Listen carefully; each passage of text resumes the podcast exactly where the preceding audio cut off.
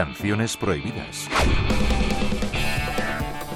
En 1977 la música disco estaba en el pináculo de su popularidad. Dominaba las listas de ventas, las pistas de baile e incluso arrasaba en el cine gracias al film Fiebre del sábado noche.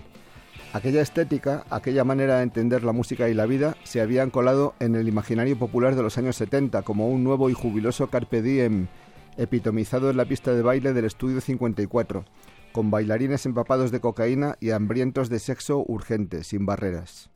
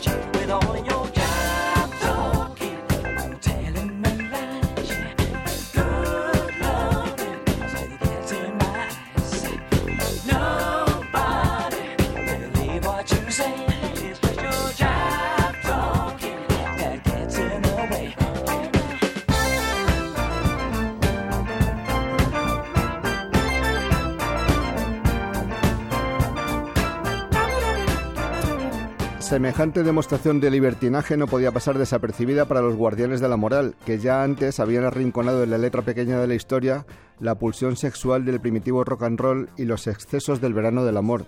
Y en 1978 organizaron el movimiento Disco Sax, el disco apesta, con destrucción pública de miles de singles, marchas y concentraciones callejeras y airadas apariciones en radio y televisión.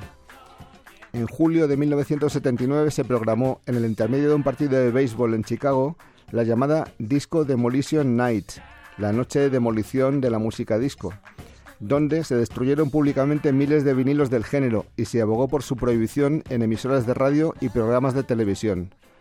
Una pena, en las tiendas de segunda mano aquellos energúmenos se habrían sacado un dinerillo vendiendo esos discos que quemaron y rompieron.